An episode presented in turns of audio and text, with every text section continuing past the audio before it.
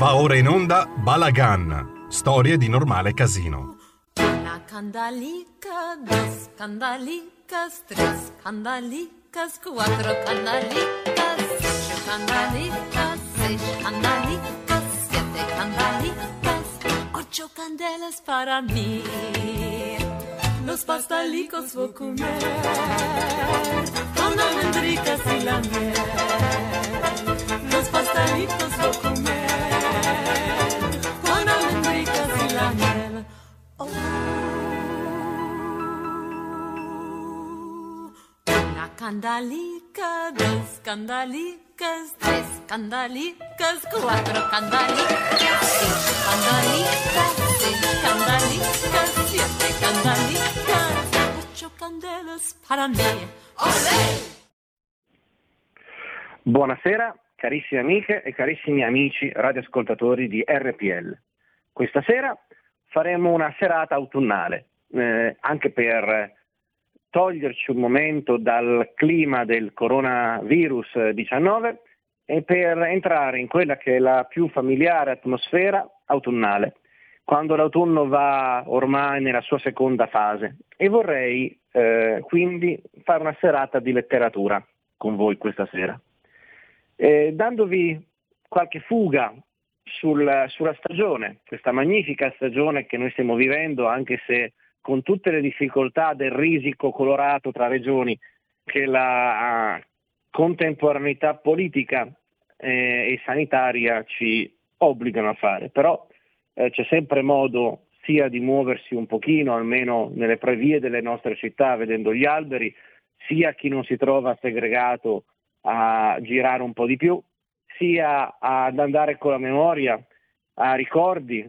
eh, profumi, odori, eh, passeggiate, eh, momenti insomma, della propria esistenza legati a questa stagione così magica ehm, che è l'autunno. C'è un titolo di un libro molto bello, eh, pubblicato mi pare in italiano da Garzanti, di un autore ebreo mh, del Novecento tra i più letti, tra i più amati. Eh, il libro è, si intitola Novembre alle porte e almeno per il mese eh, è confacente, consonante al nostro mese eh, e alla nostra stagione. Novembre alle, to- alle, porte, cronache della famiglia Slepak o Slepak. Eh, è un magnifico libro di Chaim Potok. Chaim Potok era un rabbino americano eh, famoso per aver scritto due magnifici romanzi, eh, scritti vari, eh, che sono diventati eh, dei cult sia negli Stati Uniti sia nel mondo dei lettori in lingua inglese, sia in altre lingue come la lingua francese e la lingua italiana.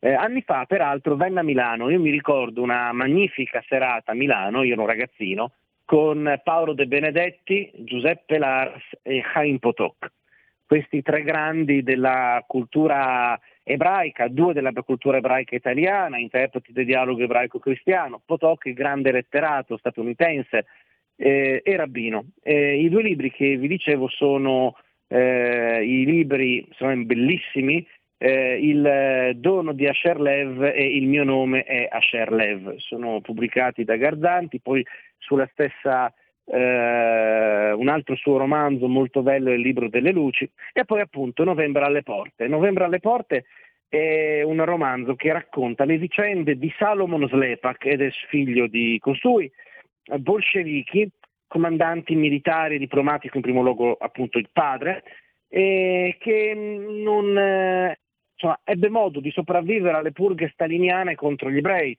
e a tutte le purghe del regime comunista contro i suoi presunti nemici o reali nemici. Ma costui appunto pur sopravvissuto, pur avendo patito queste traversie tremende dentro appunto la struttura di quel regime così annichilente e devastante quale fu il comunismo, uno dei mali assoluti eh, della nostra contemporaneità e del passato secolo, comunque rimase fedele al comunismo, mentre il figlio, che è entrato a far parte della, della eh, cultura, della elite culturale di Mosca, ehm, invece optò per il dissenso, per l'opposizione.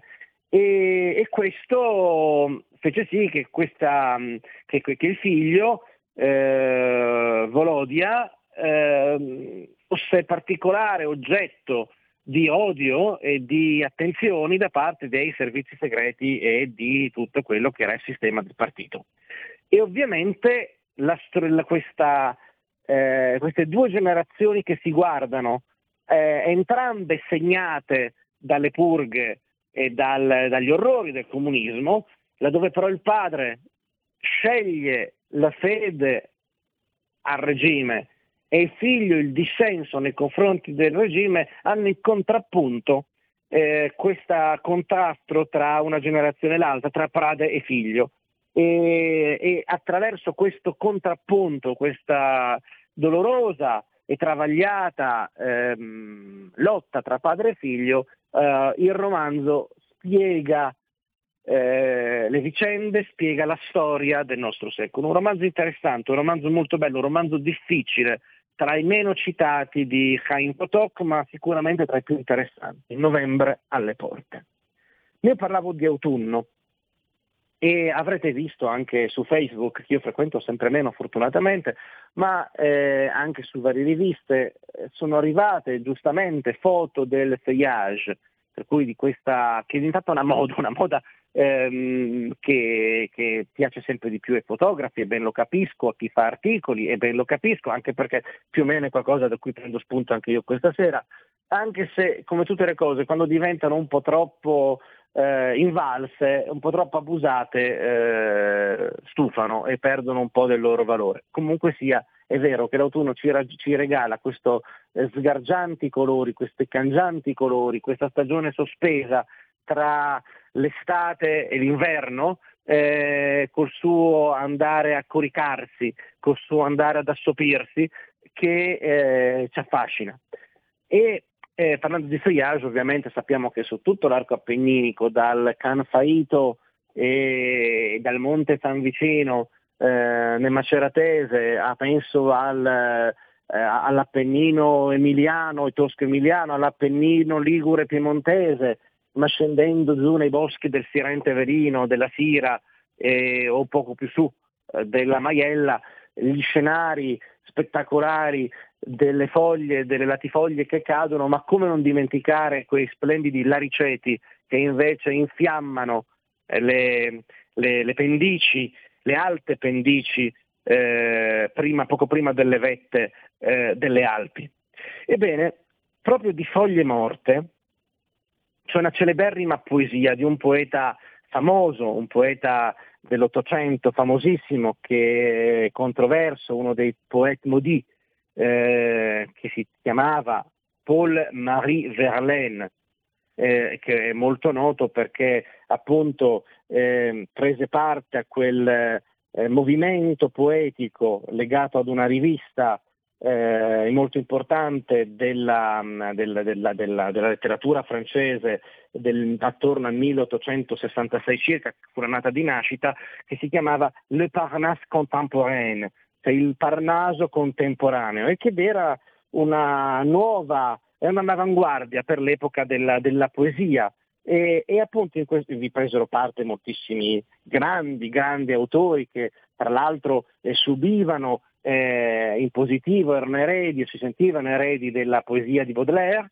bene, eh, tra questi ovviamente Verlaine, che in quegli anni eh, scrive una delle sue prime principali raccolte poetiche che sono i poemi saturniens, i, le poesie saturnine eh, appunto legate a Saturno e, e a tutti degli elementi che sono tipici, tipici della, de, della malinconia eh, delle, di, e, di, e, di, tutta appunto una serie, una serie di topoi letterari eh, di questa stagione della, importantissima della letteratura francese. Noi sappiamo anche che eh, Verlaine ehm, ebbe una relazione omosessuale con un autore, poeta anch'egli, fondamentale dell'Ottocento francese, Arthur Rimbaud, eh, che portò poi dopo a una sparatoria dove Rimbaud rimase ferito e mh, mm, pur non avendo egli dichiarato, denunciato l'amico, eh, che peraltro era sposato con una donna,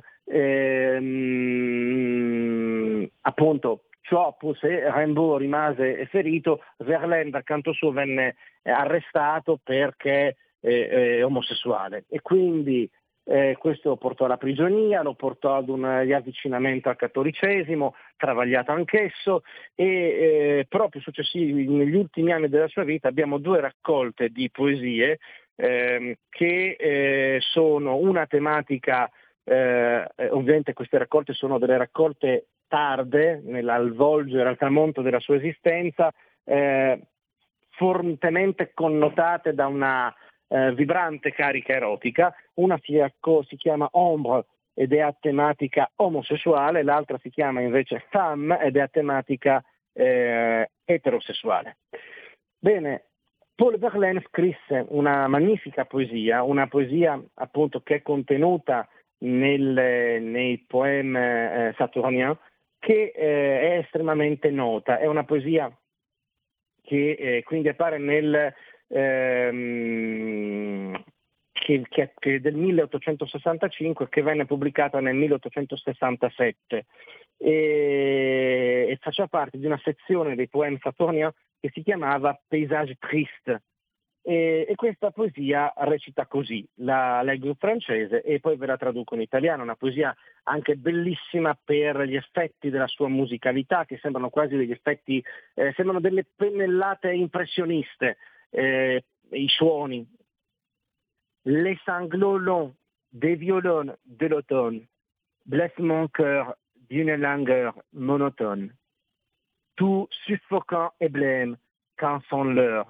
Je me souviens des jours anciens et je pleure. Et je m'en vais au vent mauvais qui m'emporte, de ça, de là, pareil à la feuille morte. Dei violini dell'autunno feriscono il mio cuore con un languore monotono. Tutto affannato e pallido, quando suona l'ora. E io mi ricordo dei giorni antichi passati e piango. E me ne vado nel vento maligno che mi trascina via di qua, di là, simile a foglia morta. Ora, questa poesia bellissima, eh, per suono e per capacità appunto di vocazione, che parla delle foglie, che parla dell'autunno, e che si chiama appunto Chanson d'automne, canzone d'autunno, e che parla di questi sanglolons des violons de l'automne. È, è famosissima perché questa fu la poesia che venne utilizzata da Radio Londra per annunciare lo sbarco in Normandia.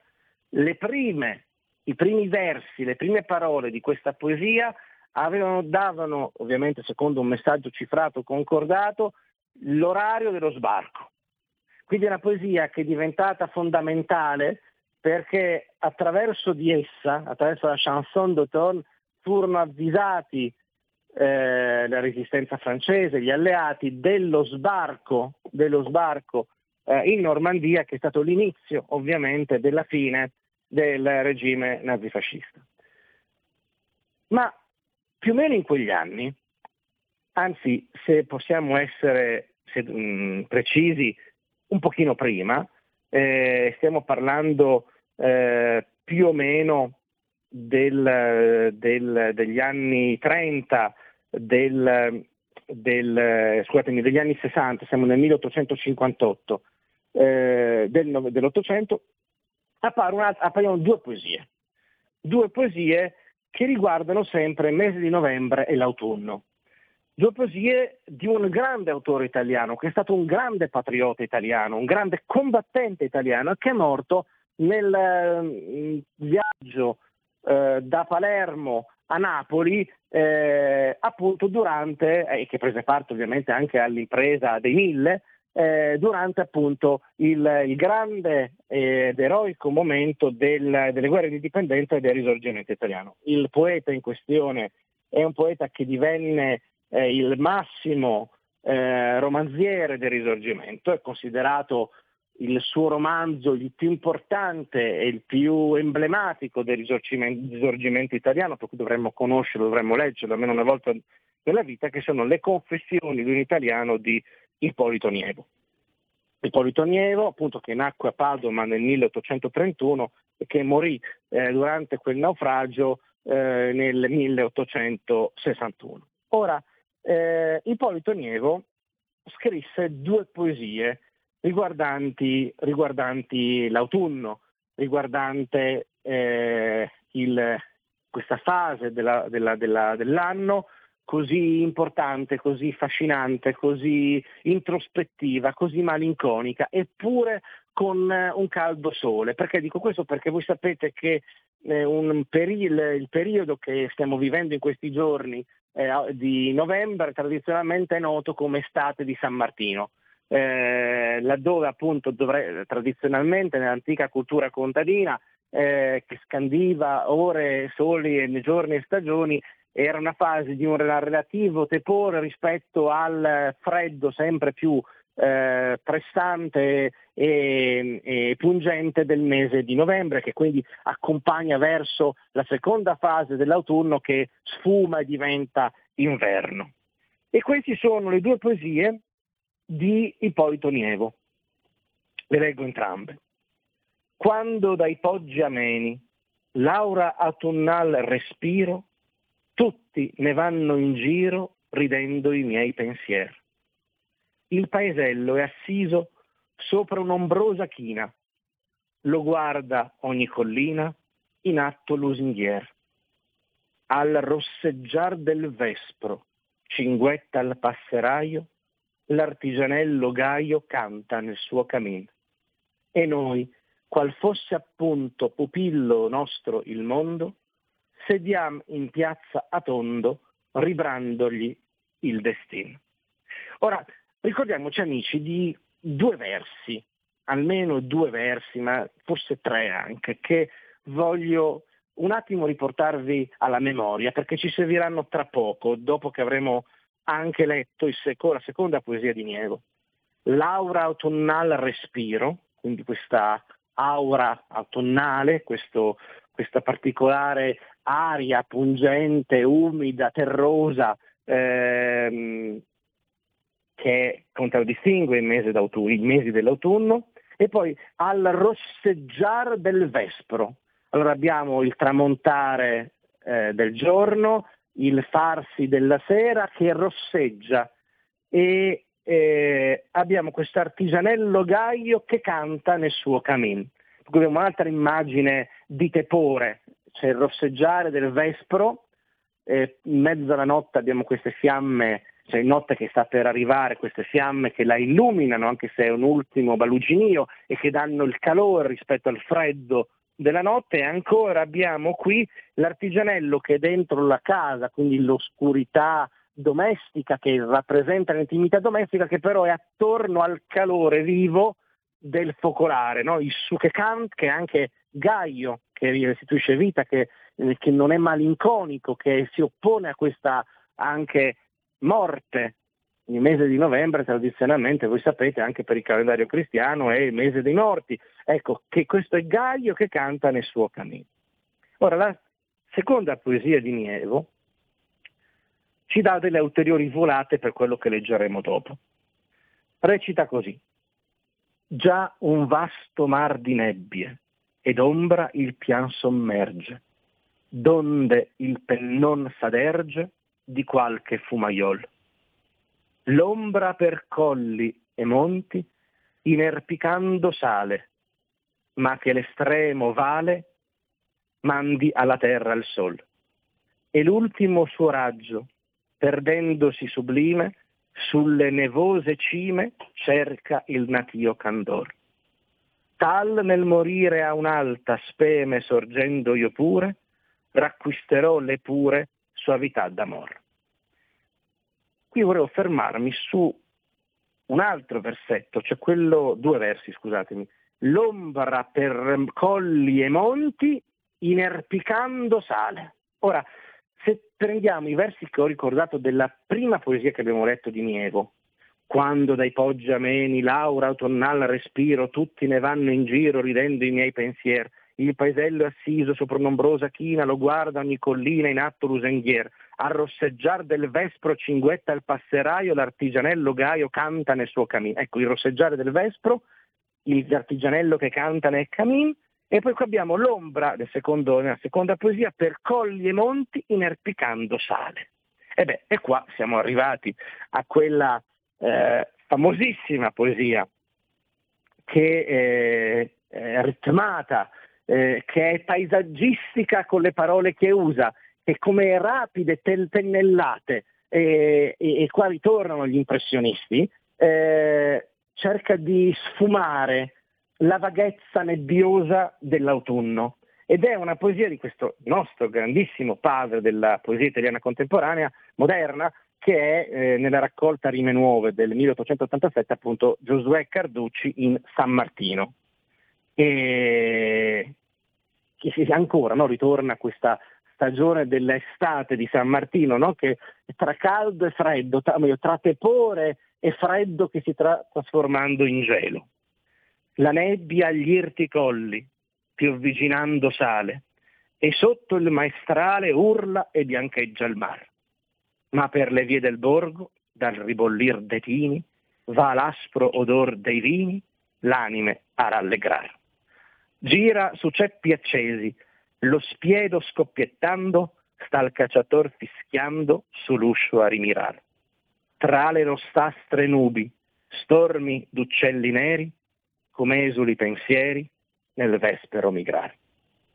Questa magnifica poesia celeberrima che tutti abbiamo imparato a scuola e che ci, amare, che ci fa amare, oltre all'autunno, la nostra magnifica, bella poesia italiana, eh, in questo caso di Giosuè Carducci, come vedete ammicca, perché riprende, le poesie del grande patriota italiano ehm, Ippolito Nievo e che, ricordiamoci, Carducci anche fa parte del Parlamento italiano, eh? questo fa parte, era, era, un Parlamento, il Parlamento Regio, che aveva dentro ovviamente tantissime rappresentanze, che aveva anche dei limiti, chiaramente non c'era suffragio universale, tutto quello che vogliamo, ma abbiamo avuto grandissimi, grandissimi eh, rappresentanze nel Parlamento Regio, questo non significa andare a detrimento del Parlamento repubblicano eh, eh, che, che, nelle, che, nelle, varie legislature che si sono succedute, che hanno avuto fior fior di galantuomini e di grandissime donne. Ma voglio riflettere sul Parlamento Regio, abbiamo avuto eh, Alessandro Manzoni, eh, eh Iartom, eh, Fogazzaro, ehm, Carducci, premio Nobel, Verdi. Ecco, se uno pensa al Parlamento italiano contemporaneo ci si domanda ma come siamo arrivati a questa sciagura? Va bene, a parte questo, qualcuno poco dopo risponde in poesia a Giosuè Carducci e quindi se vogliamo anche ad Ippolito Nievo ed è una poesia eh, particolare nella raccolta Mirice eh, Vittorio, 1891. Siamo, siamo però al termine, Vittorio. Chiudo, che sì, che chiudo con la poesia di Giovanni Pascoli, che risponde con questa con queste mh, mm, tre eh, strofe eh, in ritmo saffico eh, a Pascoli con la poesia Novembre e che appunto parla ancora di quest'estate fredda, l'estate di San Martino. Gemme all'aria, il sole è così chiaro che tu ricerchi gli albicocchi in fiore e del prunalbo l'odorido amaro senti nel cuore. Ma secco il pruno e le stecchite piante di nere trame segnano il sereno e vuoto il cielo e cavo al pie sonante sembra il terreno. Silenzio intorno, solo alle ventate o di lontano, da giardini ed orti, di foglie un cader fragile. È l'estate, fredda dei morti. Questo è un omaggio alla stagione dell'autunno ed è un omaggio anche agli splendori paesaggistici del nostro autunno italiano, dalla collina al mare, dalle Alpi all'Appennino. Buona serata amici.